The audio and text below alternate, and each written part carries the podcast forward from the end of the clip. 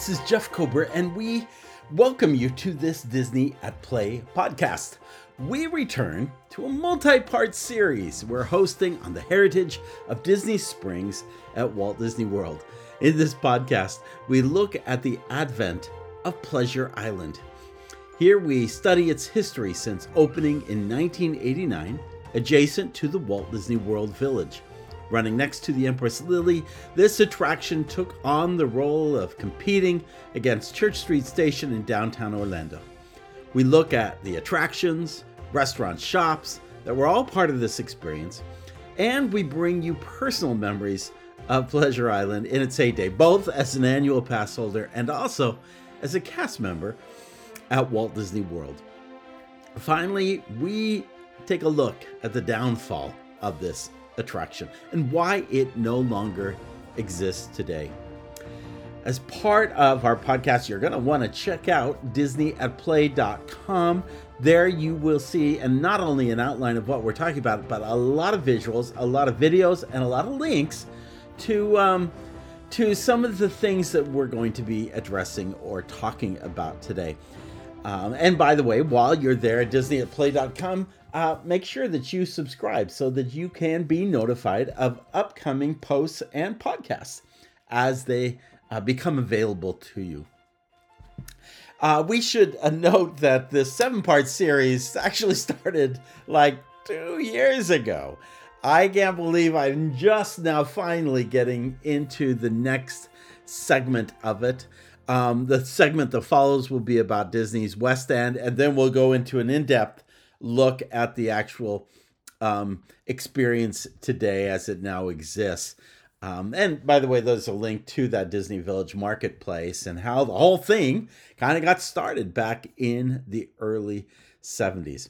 First off, let's talk a little bit about um, Pleasure Island and how it um, got its roots. Why do we call it uh, Pleasure Island? Well, it's two words pleasure and island.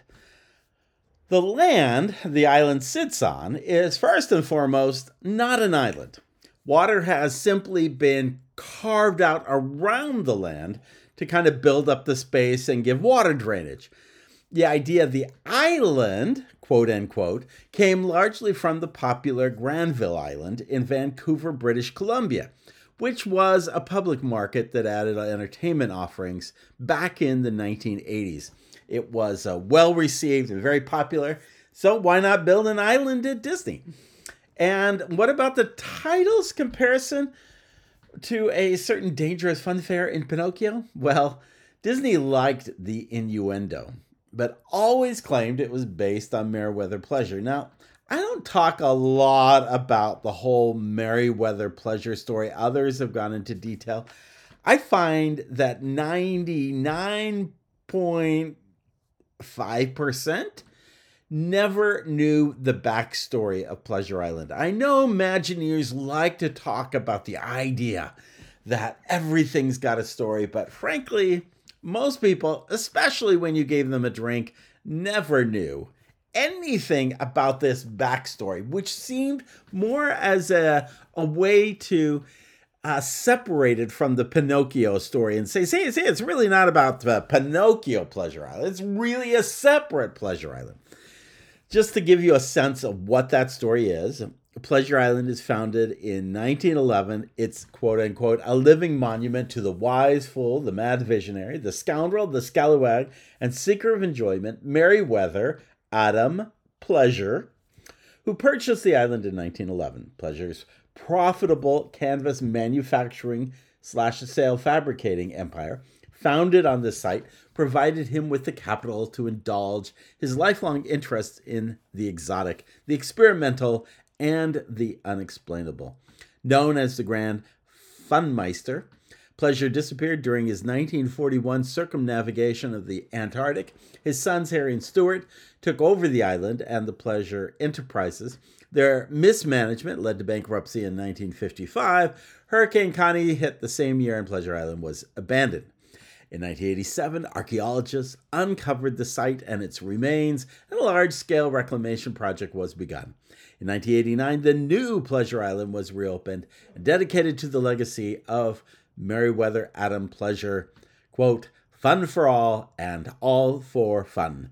End of quote. Now, just to, so you have a little bit of a sense of this, each of the buildings around the island each had a little backstory to some kind of um, operation or activity or um, business that uh, Merriweather Adam Pleasure had.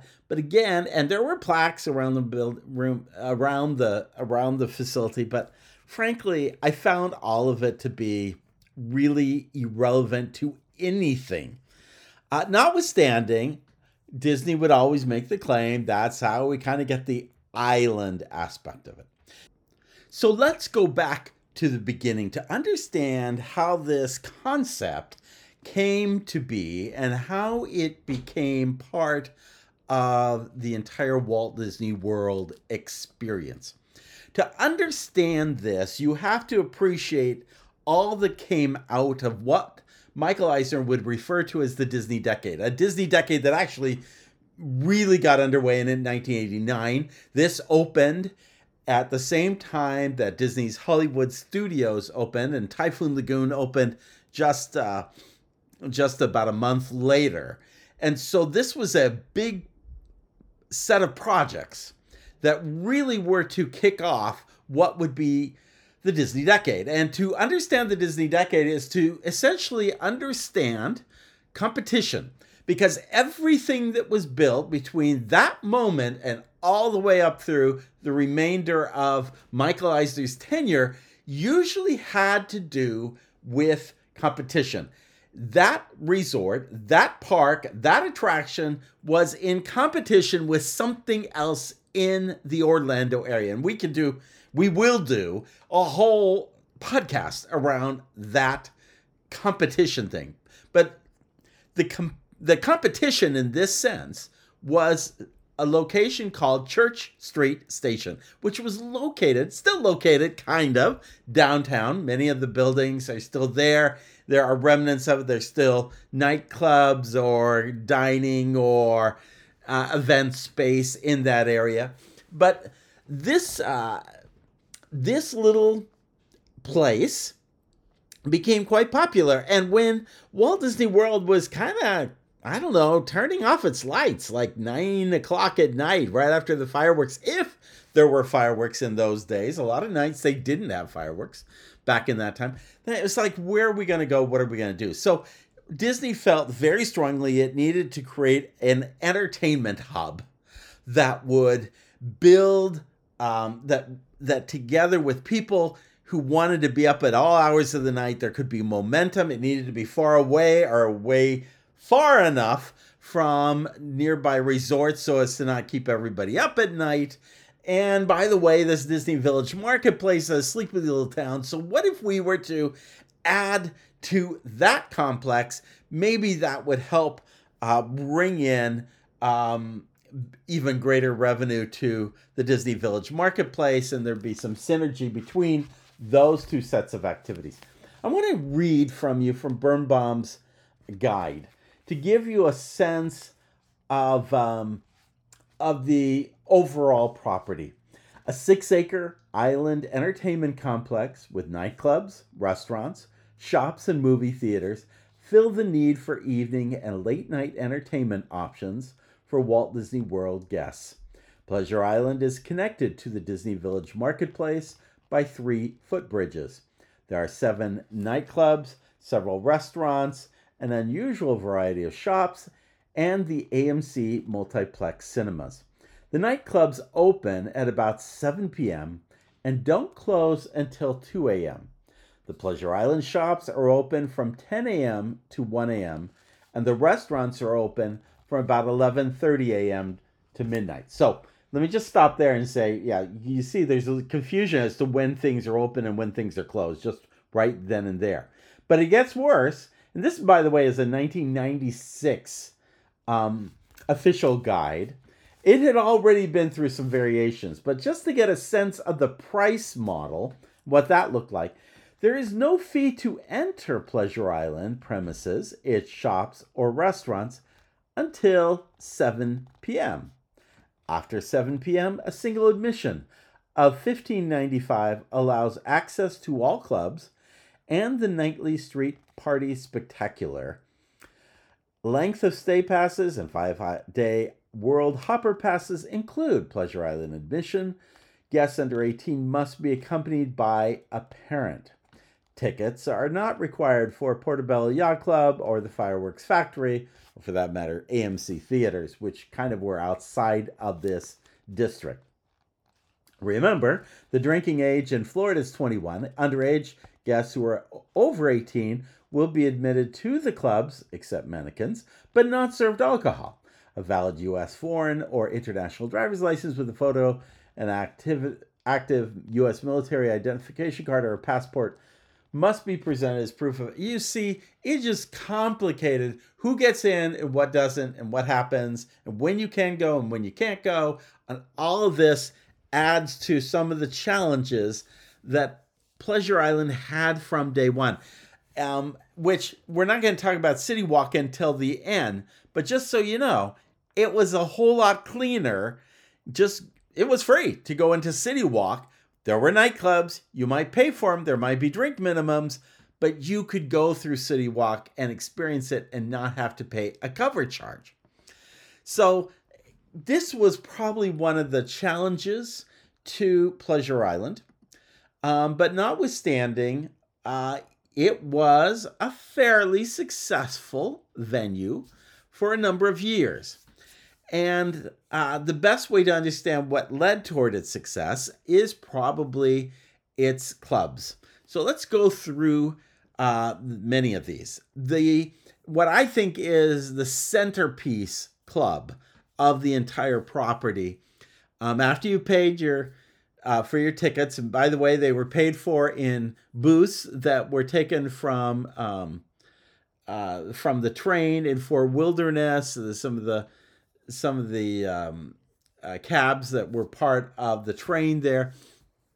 At any rate, that's kind of a neither here or there story. But at any rate, once you paid, you got your ticket. By the way, and I should also say one more thing about the ticket.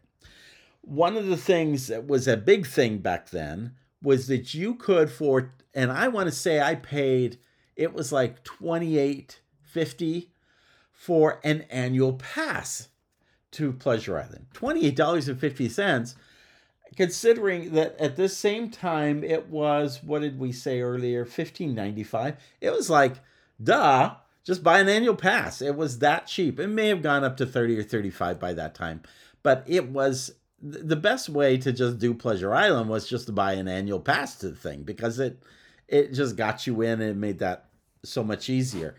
Um the first place is mannequins dance palace this was the largest one of the largest buildings for sure, um, a large gathering place. You actually entered in uh, by elevator, and the elevator would take you up to the third floor, and you kind of worked your way downstairs as you kind of came into this uh, dance place. If you were to actually open the elevator doors at the first floor, you would have just plainly seen that it just led you right smack dab to the dance floor. But what they wanted to do was move most of the guests all the way up to the top and have them work their way down. Um, in this large gathering place, dancers posed as mannequins that kind of came alive, dancing alongside of you on a massive stage on a, on a stage above a massive turntable inside this three-story building. Music that was provided here were basically the hottest contemporary sounds. Um, I even show a video of what this looks like. Uh, the lighting was probably the most central piece of this. This is where the first time, and I was really a big techie in my earlier days in the lighting field. This was the first time I saw lights that actually were automated to to move. Uh, it was a big. Uh, it was um, well, actually, the temperature, once you turn the lights on, the stage lights, especially on the stage, um, portion, it just the the temperature of the room would go up. It was so warm. And this place was crowded, but no never so crowded as it was on Thursday nights. Why Thursday nights? Well, this was the hot place for cast members because it was payday. If you don't know, Epcot does not stand for Experimental Prototype Community of Tomorrow. It stands for every paycheck comes on Thursdays. And on Thursday nights, young people who were cast members, man, they just they just filled that space and mannequins was the hot place to meet somebody you wanted to to get to know. That was the place to be in town, especially if you were a cast member. So, Mannequins was, in my opinion, the centerpiece club of the entire place. But there were many others. One of them was next door, the Comedy Warehouse. This was improv comedy that featured a show originally titled, uh, I believe it was called titled Forbidden Disney. And they made a mockery of the Disney guest experience in this little show. And it was loved. It was a fan favorite. There were lines where you basically had to wait considerable time to to get into the next comedy warehouse show. The challenge with the Forbidden Disney show is that with repeated guests, again that annual pass, cast members and so forth, they eventually turned it over to be more improv than a structured comedy routine. Um, notwithstanding, uh, this was a very popular space, uh, more popular than it had space for people to to come experience and be a part of. Comedy improv did not begin with the Comedy Warehouse or with Disney Springs. Its roots actually go back to uh, earlier days at Epcot. If you'll recall, if you've been uh, to the park during the 80s or 90s, they used to have a comedy improv group either in Italy or in the UK pavilion.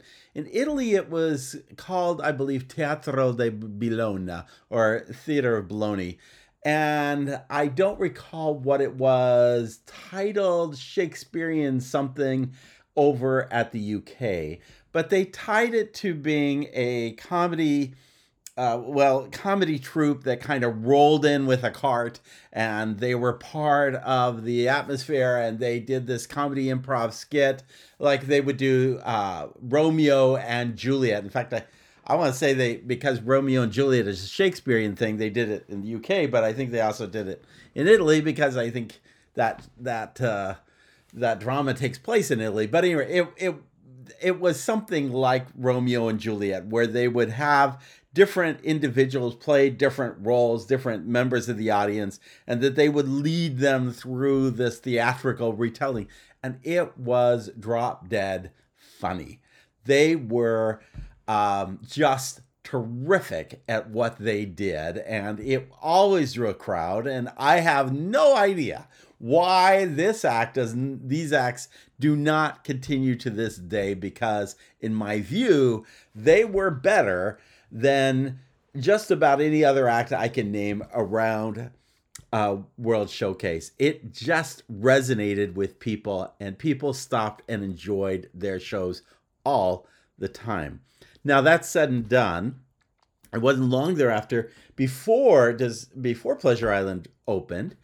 Then you had what was known as the anatomical players, and they had their own little staging inside Wonders of Life, and they did some uh, comedy improv related to, of course, the human body and anatomy and all that sort of thing. The thing that most people relate to when it comes to comedy improv is Citizens of Hollywood at Disney's Hollywood Studios. That premiered at the same time the shows, the comedy uh, improv shows premiered at Pleasure Island. And of course, you had the various citizens of Hollywood. They were enormously popular and uh, were all over the streets. Again, we could do and will do a whole podcast based on this. So when Pleasure Island opened up at the same time, they were I mean they were bringing in a lot of comedy improv performers and that they utilized them for not only the comedy warehouse but they also utilized them next door for the infamous Adventurers Club, which again was more of people in a period costume playing a role of doing comedy improv in that period, like unto the citizens of Hollywood. Only this was the Society of Explorers of Adventures, and it was just all sorts of craziness where these people recalled tale, tall tales and adventures. Um, you explored rooms that came to life, and you all toasted to Kungaloosh. Um, this was led in large part by Joe Rohde, who really came up and built out this concept and principle. It was terribly popular, and lines often backed up out of the club for people wanting to get in and be part of it. What they usually did is they would line you up into the more foyer area and then they'd bring you into the library area for a show and then they'd get you out back into the street so they could bring the next set of crowds in there. I had uh, the opportunity of working with the Disney Institute, and as part of our programming, we would try to figure out ways we would use different places across Walt Disney World. And I use the Magic Kingdom, I use the Epcot, I use Studios, I use Typhoon Lagoon for my programs. I spent a lot of time going through uh, Disney uh, Pleasure Island to see how we might be able to utilize that space during the daytime before show hours at night. And let me just say, first of all, I don't drink. So that always kind of kept me out of the feel that this was the place for me because Kungaloosh was everything in that experience. But but notwithstanding, I do have a great appreciation for comedy improv and for the talent of these performers and yet the facility itself stank to high heaven. When it wasn't open, when you'd come there during midday, it was a dump of a place. Usually not picked up from the night before or picked up completely. It was it was trashed and had to be reinvented every night. How it pulled off a fantastic show every day, every evening, every the the next night it was is is truly amazing because honestly, um, and and the the characters on the wall, the the the colonel, and the different face masks. These were simple puppetry. This was not. There was no advanced animatronics really in it. Um, something with the organ, I guess, uh, in the library made that come to life. But otherwise, it was pretty much anim- uh, simple puppetry used by performers who would go back behind the scenes and would voice those characters as they came to life as they worked them as puppets. Notwithstanding, whatever, however trashed it may have looked like during the day, it was popular and successful at night, and truly some of the most talented people in comedy improv worked the Adventurers Club and people remained uh, faithful, have continued to remain. Well, there's a whole society of explorers and adventurers, and even the concept of sea and the idea that that um, uh, pleasure, Merriweather Pleasure, is a member of that society, and that there's a larger group out there. We we can cover that in another podcast, but uh, Adventurers Club was very successful on many levels but ultimately, what was its downfall is at the heart of why this did not stay open after uh, and why it eventually closed. We'll come back to that later.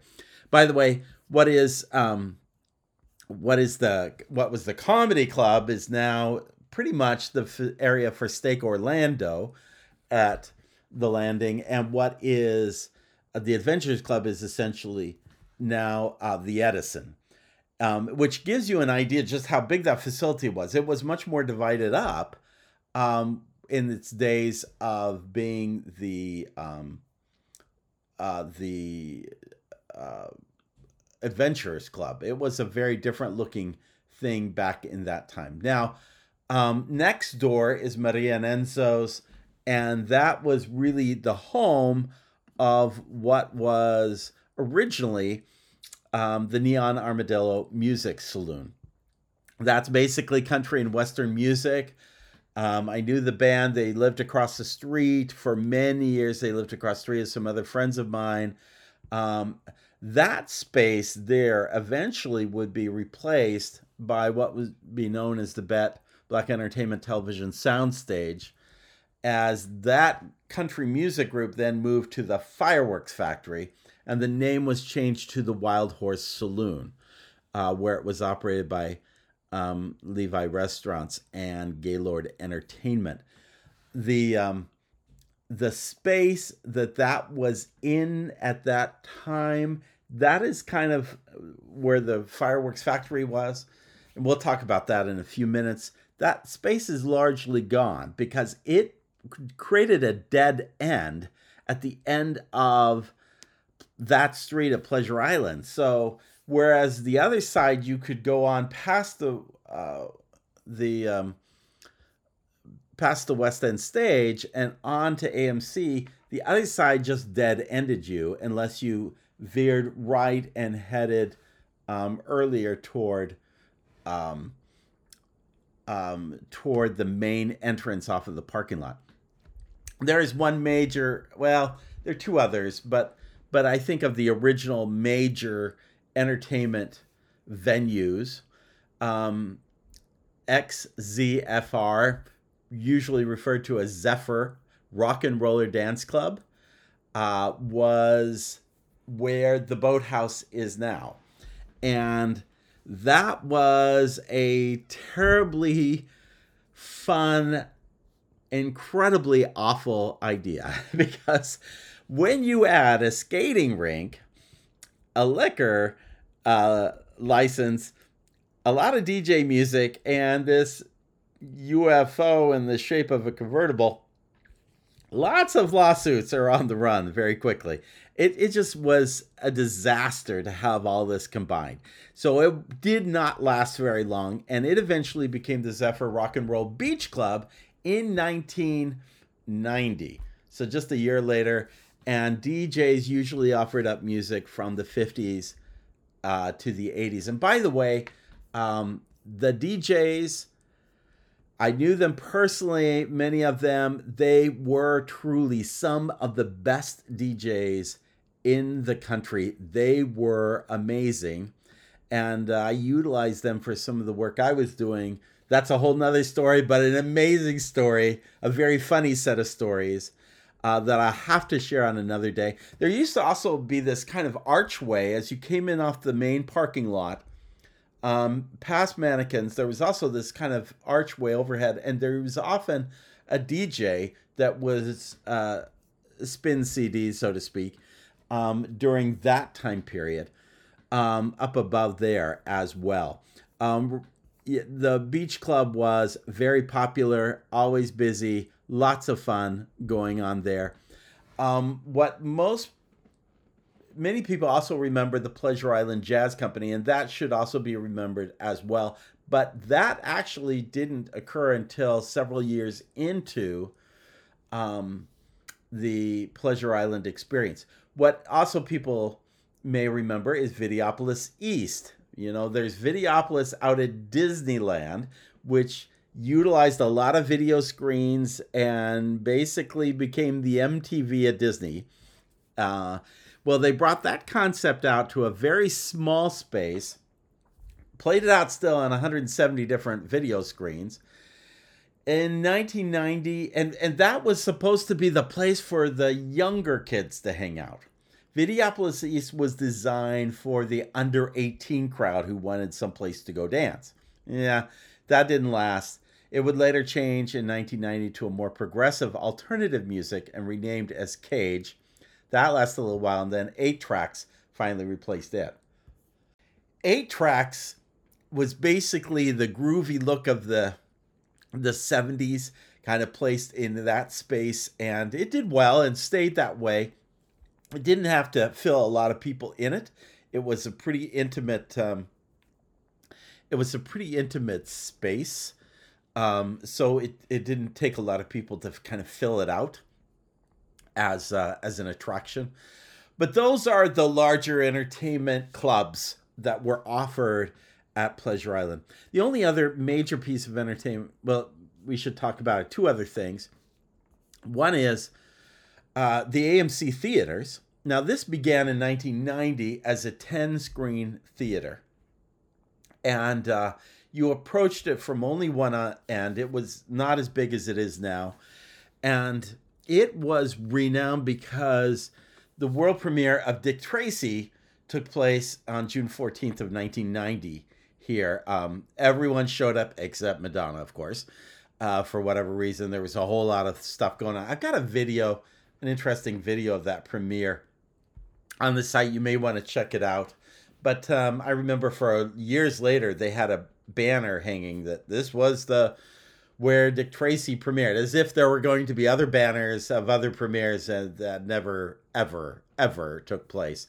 But AMC was a a solid piece to that nighttime life at um, at what would eventually become downtown Disney, and uh, and it it uh, held its own as well. The final thing we should talk about is the West End stage. Now, this is where live bands perform nightly, as well as the Island Explosion. The Island Explosion was Pleasure Island's own uh, dance group, and they would come out and perform there as well as in Mannequins. And what made that stage successful, well, partly in the early years, they brought in a lot of fairly good good name performers in to perform Pleasure Island. That was the draw. But then they came up with this concept of New Year's Eve nightly. Not necessarily at midnight, but definitely nightly, where the whole thing just erupted um, into a big New Year's Eve party. And that really took for uh, Pleasure Island. That was a major staple. Now, I've got another podcast coming behind this It's going to be a Disney at Work podcast. And it's going to talk about the story of how we got to New Year's Eve uh, and, and that kind of party atmosphere at Pleasure Island. But for today's purposes, let's talk about a couple other things there.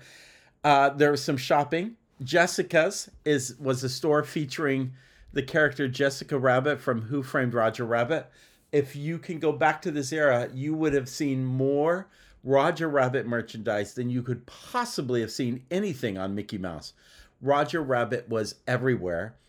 And what made this store really stand out is her signage had her in this big lit up sign up in the front of the store with her um, leg swinging back and forth. Later, this would be moved to the West End stage. But uh, during the years that there was a store featuring Roger Rabbit merchandise, this was huge. Superstar Studios, that was a long time make your own video studio. These were these were kind of new things back in the day. These were hot ideas. Now they're kind of worn and stuff you can do on your own laptop. Front page, star on the cover of your favorite magazine. And then my favorite was suspended animation. This is where you could actually find Disney animated cels, posters, prints, lithographs, really pretty cool um, collectible kinds of merchandise from the animation world of Disney. And uh, and so that those were some favorites on the shopping side. Dining. Empress Lily was already there long before Pleasure Island showed up, but they kind of made this because it was sitting on one end of the Disney Village marketplace. They kind of attached it and and kind of considered it as well as AMC the bookends of the total Pleasure Island location. Now, during that time period, it would actually be taken over and renamed as Fulton's Crab House. uh, and that ran until 2016, um, where uh, it then took on uh, new ownership that we'll talk about uh, on another occasion. Then you had, in addition to that, I mentioned earlier the Fireworks Factory. this was operated by the Levi Group. until 2001. It was kind of the restaurant at the end of the street. It featured American Dynamite Barbecue. Um, ultimately, this was replaced by the Western Saloon um, and went away. but if you want to see remnants of the Firehouse Factory, the odd and strange place to go to is Typhoon Lagoon, where on on the side, maybe it's also a, on the body sides slide side, but definitely on the tube side of the mountain, you will see references to the fire to to crates that say Firehouse Factory and to dynamite or fireworks that are laying around that area. Supposedly, the idea is that things blew up and you know flew all the way over, I guess, to Typhoon Lagoon. You had Portobello Yacht Club. Um, this is actually one of the things that has essentially remained over the years. Um, uh, it was also owned by or ran by Levy uh, uh, Restaurants. I don't know if it's Levi or Levy Restaurants. Uh, they eventually dropped the title Yacht Club from Portobello, and it was called Portobello Forever. And then as Disney Springs took on its own, it was retitled as Terralina Crafted Italian. Uh, Merriweather's Market. Few remember this. There was a food court, again next to Fireworks Factory, operating from 89 to 93. And it was I, I don't know how to describe something more pathetic looking in my life. It was like the worst uh, mall food court you could ever imagine. Nobody was ever in it. Nothing was of interest that was sold that I can ever remember that was worth eating in that food court. Uh, it probably was the cheapest food you could find at Pleasure Island, but it was not in the least bit memorable. It was replaced by the Pleasure Island Jazz Company. That took over that whole space and that became very popular. And then ultimately, it was taken over by Raglan Road Irish Pub and Restaurant in 2005. So you could clearly see that a lot of the buildings, a lot of the facilities, the stores actually that were emptied out really became Paradiso 37. Um, and almost everything that there is very little that was crumbled up. The um, the beach Zephyr uh, Beach Rock and Roller Dance Club, beach club kind of thing. That was torn down, and in its place came the boathouse. And of course, as I mentioned earlier, a fireworks factory ultimately was, and then the Western Saloon eventually was torn down too to create a pathway through that area. So those things went away, but most everything kind of stayed uh, in place. Planet Hollywood is the last one we should mention. It didn't actually show up until 1994. Um, and then in 1998, it was kind of considered part of the West Side offering as as well as the AMC restaurant. But the Planet Hollywood, when it opened, I remember how big an event that was, where everybody was excited by the celebrities showing up um, to that that owned and were part of that restaurant experience. So very very cool. Um, so what killed Pleasure Island? To truly answer that question actually kind of requires you to understand how it actually ended up succeeding in the first place because when the doors opened back in 1989, it was not successful. And in fact, it did not do what people thought it might do as a fun, vibrant, nighttime entertainment district. Something had to be done to change it. The explanation for how it was changed and why it was changed and what occurred ultimately kind of leads us down to why it ultimately ended. This is one attraction, one experience that is completely gone from Walt Disney World. Not a rethemed land or anything like that, but a completely lost, removed concept. And we'll talk about why and how that happened in our next podcast. Well, that does it for this Disney at Work podcast. So glad you could join us. Appreciate you taking the time. Do check out our other podcasts because we've been talking a lot about recent events. Got on with the Florida legislature, with Bob Chapek, going throughout the company.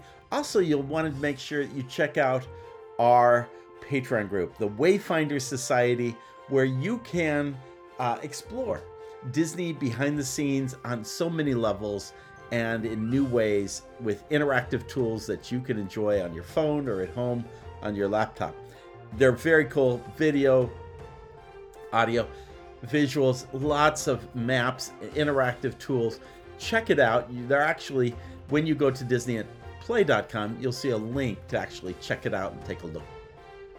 Thank you for being part of this Disney at Play podcast. And finally, in the words of Sinbad's storybook voyage, always follow the compass of your heart. Have a great day. We'll see you real soon.